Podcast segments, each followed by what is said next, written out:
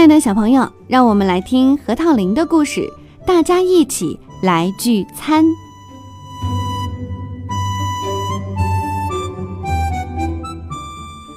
森林里，一些早熟的浆果在春天即将过去的时候成熟了，它们噼噼啪啪地落在树下和溪边。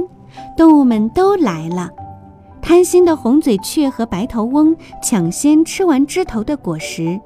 熊用力摇晃树干，为了争到更好吃的果子，动物们争来争去，吵了起来。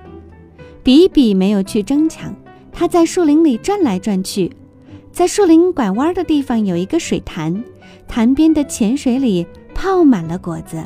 比比赶快叫来了团团，在春日暖暖的阳光里，两个好朋友开怀大吃起来。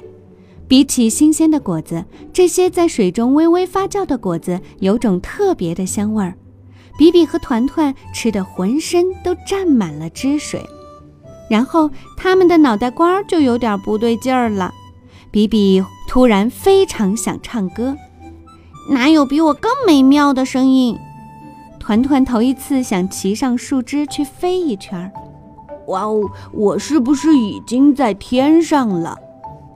比比和团团蹦啊跳啊唱啊转啊，他们的叫声引来了其他的动物：红嘴雀、兔子、浣熊、獾、刺猬、熊，大家都兴奋极了。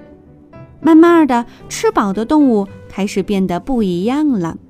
它们拥抱、亲吻、互相拍打，大家都开心极了。然后，累坏了的动物们一起睡着了。它们从中午一直睡到晚上，猫头鹰们都觉得奇怪极了。又从晚上一直睡到第二天凌晨。